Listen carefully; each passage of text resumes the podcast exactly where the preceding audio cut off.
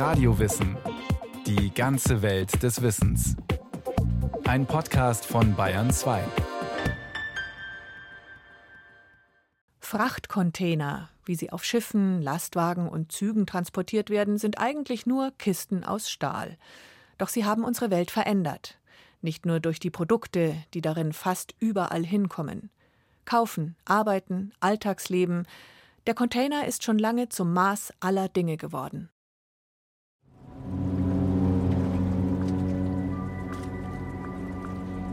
Die Dimensionen eines Containerschiffes sind atemberaubend. 400 Meter lang sind die größten von ihnen.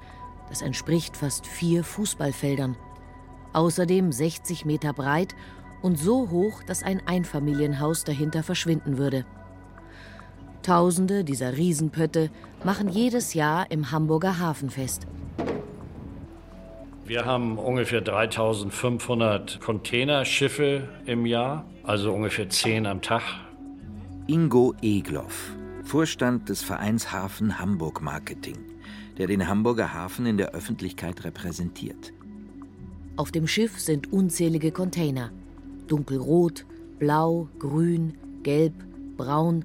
Wie bunte Legosteine sind sie neben und übereinander gestapelt. Die größten tragen im Moment 23.000 dieser Container in 24 Reihen auf den Schiffen. Ein Teil davon wird im Terminal des Hamburger Hafens umgeschlagen. Der riesige Greifarm des Krans holt Container für Container vom Schiff und setzt sie auf eines der fahrerlosen Fahrzeuge, die an der Kaikante bereitstehen und sofort losfahren, sobald der Container sicher platziert ist. Bis der Frachter be- und entladen ist, dauert es oft nur wenige Stunden abhängig davon, wie viele Container in Hamburg umgeschlagen werden. Pro Container rechnet man ungefähr mit zwei Minuten. Die höchste Anzahl, die wir bisher hatten, waren bei einem Schiff 14.500 Container, die bewegt werden mussten. Diese Schiffe liegen maximal 57 Stunden im Hafen. Die Frachter bringen Nachschub. Nachschub für unsere Supermärkte, für Geschäfte, für Unternehmen, die Bauteile für ihre Produktion brauchen. Ohne die ständigen Lieferungen aus allen Teilen der Welt würden bei uns Regale leer bleiben und Fertigungsbänder stillstehen. Unser moderner Lebensstil, in dem fast alles immer verfügbar ist, wäre ohne die zig Containerladungen, die jeden Tag ankommen, nicht denkbar. Im Terminal des Hamburger Hafens muss es schnell gehen. Liegezeit kostet Geld. Zurück auf See sind die Schiffe aber heute eher gemächlich unterwegs um Sprit zu sparen und weil sie inzwischen so groß sind. Früher waren die Frachter kleiner, aber auch schneller. Da sind die Schiffe 25 Knoten gefahren. Heute fahren die 16. 16 Knoten sind etwa 30 Kilometer pro Stunde. Für die Route Shanghai-Hamburg brauchen die Frachter bei dieser Geschwindigkeit mehrere Wochen. Das hängt davon ab, welche Zwischenhalte von den Schiffen angelaufen werden. Der Ingenieur Carlos Jahn er ist Professor für maritime Logistik an der Technischen Universität Hamburg und Leiter des Fraunhofer Centers für maritime Logistik. Containerschiffe, die Europa-Asien fahren, die fahren nicht direkt Shanghai-Hamburg, sondern die beginnen, nehmen in einigen asiatischen Häfen Ladung auf, fahren dann durch den Suezkanal, durch das Mittelmeer, halten da schon an einem Hafen, gehen dann um Spanien herum den englischen Kanal in die sogenannte Nordrange, halten dann vielleicht in Rotterdam, Felixstowe, Bremerhaven und dann Hamburg. Und abhängig von diesen Zwischenhalten ist auch die Transportdauer. Grob würde ich sagen, dauert so ein Transport von Asien dann nach Europa vier bis sechs Wochen. Für die Container, die im Hamburger Hafen angelandet sind, geht's ebenfalls weiter. So reibungslos wie im Terminal läuft es dann aber oft nicht mehr vor allem nicht auf der Straße. Wenn Sie so ein Schiff mit 14.500 Containern, die Sie raufpacken oder runterholen, laden und löschen, dann brauchen Sie für diese Menge ungefähr 3.500 LKWs, 40 Züge und zwei Binnenschiffe. Das ist die Masse, die auf einem Schiff transportiert wird dann. Und das zeigt auch, welche Herausforderung das für die Terminalbetriebe ist, aber auch für den Hinterlandverkehr. Und es kommt ja nicht nur ein Schiff, es kommen ja mehrere. Würde man alle Container eines mittelgroßen Frachters auf Lastwagen packen und hintereinander stellen, gäbe das einen Stau von 138 Kilometern Länge. Das ist die Strecke von Hamburg bis fast nach Hannover. Um den logistischen Wahnsinn auf den Straßen zu entschärfen, gibt es mittlerweile vor den Toren Hamburgs, in Niedersachsen und Schleswig-Holstein große Parkplätze für die Lkw. Dort warten die Fahrer, bis sie ihre Ladung im Hafen abholen können. Richtung Süddeutschland sind die Container oft auf der Schiene unterwegs. Bayern ist als Industriestandort häufig Start- und Endpunkt der Transporte. Pro Jahr werden rund eine Dreiviertelmillion Container zwischen Hamburg und Bayern hin und wieder zurück transportiert. Das heißt, Sie haben dann 80 Container auf so einem Zug oder 84 Container und die werden zu sogenannten Inland-Hubs gefahren. Also in München-Riem beispielsweise ist so ein Containerbahnhof, den wir, ich glaube, 70 Mal die Woche anfahren. Nürnberg fahren wir 53 Mal die Woche an, Schweinfurt, Aschaffenburg. Also es gibt in Bayern eine ganze Menge Standorte, mit denen wir über die Eisenbahn verbunden sind. Und insgesamt werden über 70 Prozent der Container nach Bayern mit der Eisenbahn transportiert. Weil der Transport per Bahn klimafreundlicher ist als der per Lastwagen, fordern Umweltschützer mehr auf die Schienen zu verlagern. Der Trend geht allerdings in die andere Richtung. Der Güterverkehr auf der Straße boomt hierzulande und wird nach Prognosen des Umweltbundesamtes weiter zunehmen. Die Transporte per Bahn stagnierten dagegen in den letzten Jahren, auch weil zu wenig ins Schienennetz investiert wurde. Am wenigsten CO2 pro Container fällt aber beim Transport per Schiff an, einfach weil ein Frachter viel mehr Container auf einmal bewegen kann. Die Schiffe haben mittlerweile den größten Anteil am weltweiten Frachttransport. Rund 90 Prozent des grenzüberschreitenden Handels wird auf dem Seeweg abgewickelt. Dafür sind weltweit 30 Millionen Container im Einsatz. Das Bemerkenswerte an ihnen, abgesehen von Farbe und Aufschrift, sind die Container immer gleich. Und zwar überall auf der Welt. Ob sie in China oder in Südamerika, in Afrika oder in Europa oder meinetwegen auch in Grönland so einen Container aufladen, der hat immer die gleichen Maße. Und zwar gut sechs Meter lang und etwa zweieinhalb Meter breit und hoch. In amerikanischer Maßeinheit sind das 20 Fuß mal 8 Fuß mal 8 Fuß. Daher auch die Bezeichnung 20 Foot Equivalent Unit, kurz TEU. Das TEU, ein Toy, wie die Deutschen sagen, ist ein 20-Fuß-Container. Wenn Sie einen 40-Fuß-Container haben, haben Sie zwei Toy. Dass die Maße weltweit gültig sind, hat für die Logistik immense Vorteile. Denn so lassen sich die Container problemlos stapeln und mit baugleichen Kränen von Schiffen auf Züge oder Lastwagen verladen. Die einheitliche Transportkette macht den Warenumschlag effizient und äußerst kostengünstig. Die Einführung des Standardcontainers hat den Welthandel stark verändert. Deshalb spricht man auch von der Containerrevolution. Sie gilt als eine der, wenn nicht sogar die wichtigste Logistikinnovation des 20. Jahrhunderts. Denn der Containertransport macht nicht nur Waren aus fernen Ländern für viele Verbraucher hierzulande erschwinglich. Er ist auch der Grund dafür, dass Unternehmen heute in aller Welt produzieren. Das hat so manche Industrie zerstört und andernorts neu entstehen lassen. Eine unscheinbare Stahlkiste ist zum Maß der Dinge geworden. Denn wer am Welthandel teilhaben will, muss sich ihren Maßen beugen. Häfen, Schiffe, Eisenbahnen, die gesamte Infrastruktur ist heute auf den Container abgestimmt. Abgesehen von Rohstoffen wie Öl oder Sand gibt es mittlerweile kaum noch etwas, das nicht im Container um die halbe Welt geschickt wird. Kaffee beispielsweise wird heute nicht mehr in Säcken transportiert, wird in Container geschüttet. Südfrüchte kommen nicht mehr mit dem weißen Bananendampfer an wie früher. Die sind in Kühlcontainern auf den normalen Containerschiffen. Die großen Einheiten haben so 2000, 2500 Kühlcontainerplätze an Bord, wo Fleisch, Südfrüchte, aber auch sowas wie Rohlinge für Backwaren transportiert werden. Sie können in Deutschland Brötchen essen, da sind die Rohlinge in Indonesien vorgebacken. Die kommen in Kühlcontainern her und werden in deutschen Backläden dann aufgebacken und als frische Brötchen verkauft. Die Kunden hierzulande profitieren davon, jedenfalls von den Preisen. Kiwis aus Neuseeland sind oft nicht teurer als Äpfel vom Bodensee. Wein aus Chile kostet nicht mehr als Wein aus Frankreich. In China hergestelltes Spielzeug gibt es für wenige Euro, genauso wie T-Shirts oder Hosen aus Bangladesch, Kaffee aus Südamerika, Tee aus Indien, Steaks aus Argentinien. Ein paar Turnschuhe per Container um die halbe Welt zu schicken, kostet beispielsweise nicht mal einen Euro. So als Richtgröße denke ich, dass so ein paar Turnschuhe, der Transport von Shanghai bis nach München, das ist vielleicht 70, 80 Cent. Also im Vergleich zum Warenwert fast vernachlässigbar.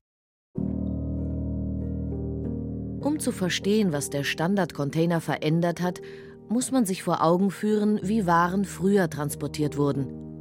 Noch bis in die 1970er Jahre hinein hat ein Frachtschiff ein oder auch mal zwei Wochen im Hafen gelegen. Dutzende Männer waren nötig, um die Waren umzuschlagen. Die Arbeit war schweißtreibend und gefährlich. Die Ladung bestand aus Kisten und Säcken und die wurden händisch bewegt. Da waren ganze Schichten an Hafenarbeitern, die in die Ladeluken geklettert sind, die Säcke dann auf Paletten gepackt haben, die die Kisten angeschlagen haben an das Ladegeschirr, entweder an die Hafenkräne oder an die bordeigenen Kräne. Und dann wurde das also rausgehoben aus dem Schiff. Dann wurde das entweder auf die Kaikante gesetzt oder wenn die Schiffe im Strom liegen, also in der Mitte an Pfählen gelegen haben, wurde das auf sogenannte Schuten, kleine Transportschiffe verladen und dann zu den Teichschuppen, wie das damals hieß, gefahren. Also wir hatten damals überall große Schuppen, da wurde die Ware in Kästen und Säcken eingelagert und auf der Landseite standen LKWs und waren Eisenbahnen, die beladen werden konnten oder ausgeladen werden konnten. So fand der Umschlag statt. Es war ein US-Amerikaner, der das umständliche Ein-, Aus- und Umpacken vereinfachen wollte. Malcolm McLean, Spediteur und Unternehmer, hatte schon in den 1930er Jahren die Idee, gleichförmige Großraumbehälter anstatt unzähliger Kisten und Säcke zu verladen. Aber es dauerte noch gut 20 Jahre, bis er seine Idee in die Realität umsetzte. Denn zunächst glaubte niemand so recht daran. Erst der Koreakrieg Anfang der 1950er Jahre zeigte, dass ein Transport per Container Vorteile hat.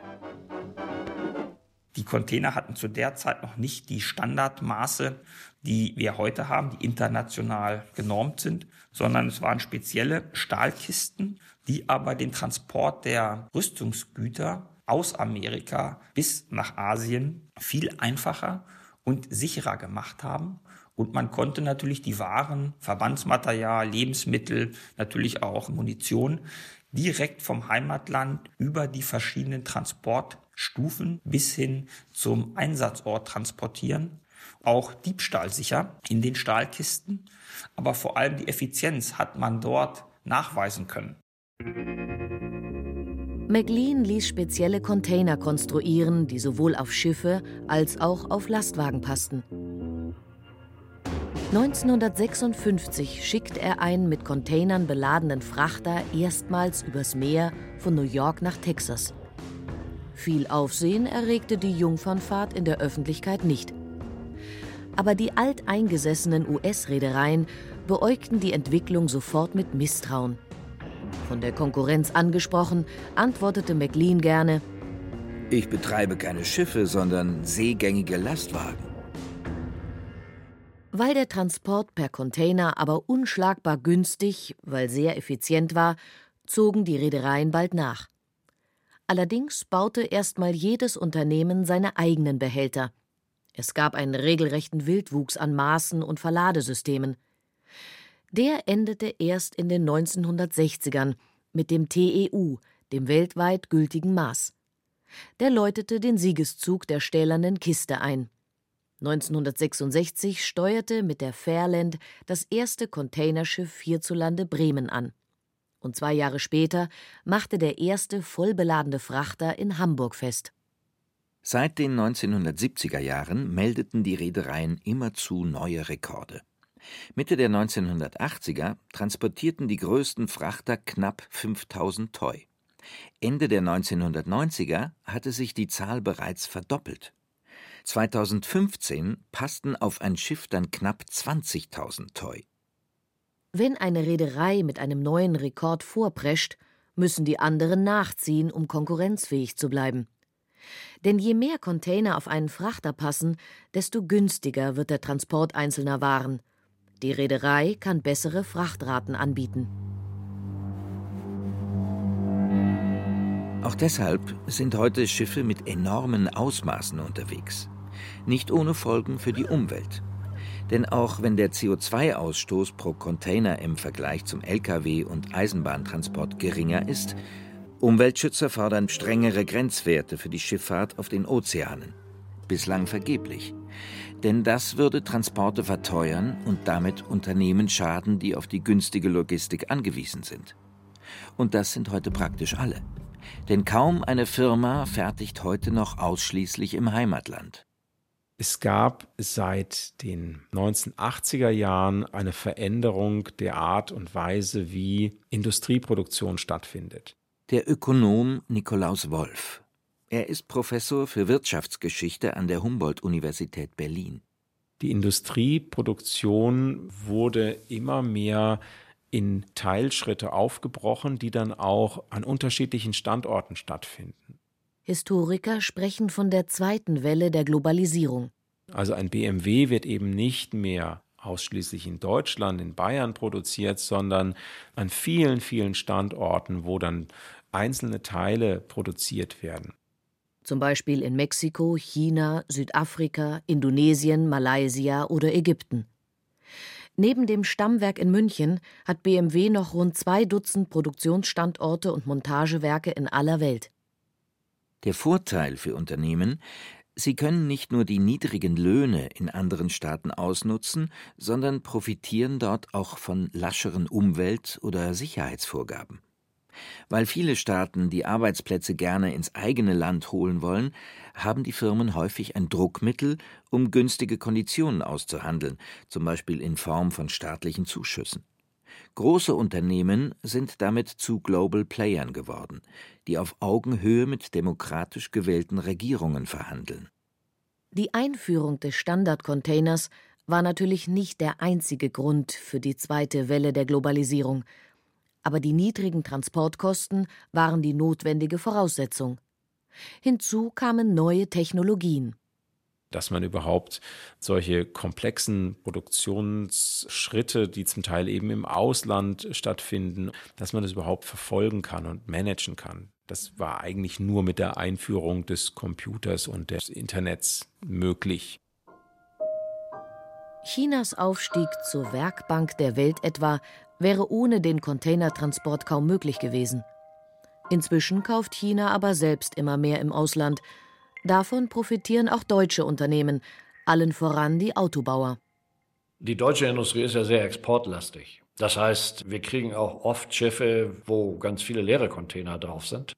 Die dann in Hamburg vollgepackt werden mit Produkten made in Germany und wieder auf die Reise gehen. Lange Zeit gehörte der Hamburger Hafen zu den größten der Welt. Mittlerweile ist der Hafen aber nicht einmal mehr unter den größten zehn.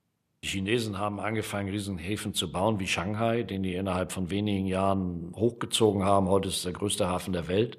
Die schlagen 40 Millionen Container im Jahr um. Also wenn Sie sich die weltweiten Häfen angucken, dann sind die ersten zehn chinesische Häfen. Von 1990 bis 2007 verdoppelte sich der Containertransport auf dem Seeweg. In dieser Zeit arbeiteten viele Häfen am Rande ihrer Kapazität. Wir haben bis 2008, bis zur Wirtschaftskrise, haben wir Steigerungsraten pro Jahr von 14 bis 15 Prozent gehabt. Da haben wir schon gedacht, wir werden das nicht mehr bewältigen hier. Das galt für alle Häfen hier in Europa, dass die solche Steigerungsraten hatten. Während der Finanzkrise gab es einen kurzen, aber heftigen Einbruch bei den Containertransporten. Seitdem nehmen sie wieder zu, wenn auch moderater als vor der Krise. Sodass wir jetzt wachsen im Containerverkehr ungefähr wie die Weltwirtschaft. Trotzdem bedeutet das noch mehr Transporte, noch mehr Handel, noch mehr Container. Man fragt sich, ob der Güterverkehr nicht irgendwann an seine Grenzen kommt, ob das alles immer so weitergehen kann. Zum einen wegen der Umwelt. So groß die Weltmeere auch sind, der ständige Schadstoffeintrag hat früher oder später Folgen. Schon heute ist die Versauerung der Ozeane ein Problem für viele Meeresbewohner. Und das ist nur ein Problem neben vielen anderen.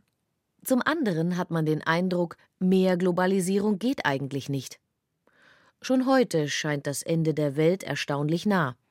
Der Containertransport hat die Welt sprichwörtlich näher zusammenrücken lassen. Man muss ja nur mal sehen, was man eigentlich am eigenen Leibe trägt. In der Regel sind das Kleidungsstücke, die haben viele, viele tausend Kilometer hinter sich. Auch unsere Smartphones werden ja nicht in Deutschland produziert. Und auch die Autos, die wir fahren, werden im großen Umfang, auch wenn es ein deutsches Auto ist, nicht in Deutschland hergestellt. Das heißt, wir sind schon sehr, sehr weit gekommen mit dieser ganzen Globalisierung. Auch dürften die Schiffe nicht mehr viel größer werden. Eine weitere Verdopplung der Containerzahl, wie in den vergangenen Jahrzehnten, ist sehr unwahrscheinlich. Zum einen, weil viele Häfen solche Megafrachter ohne größere Umbauten gar nicht mehr abfertigen könnten. Und zum anderen würde es sich finanziell auch nicht mehr lohnen. Denn die Riesenpötte fahren zum Teil heute schon mit halber Ladung. Ein Verlustgeschäft für die Reedereien. Wirtschaftlich sind die Schiffe, wenn sie nahezu voll auf den Weltmeeren unterwegs sind. Vielleicht sind Containerschiffe, die fast vier Fußballfelder lang sind, aber auch einfach groß genug.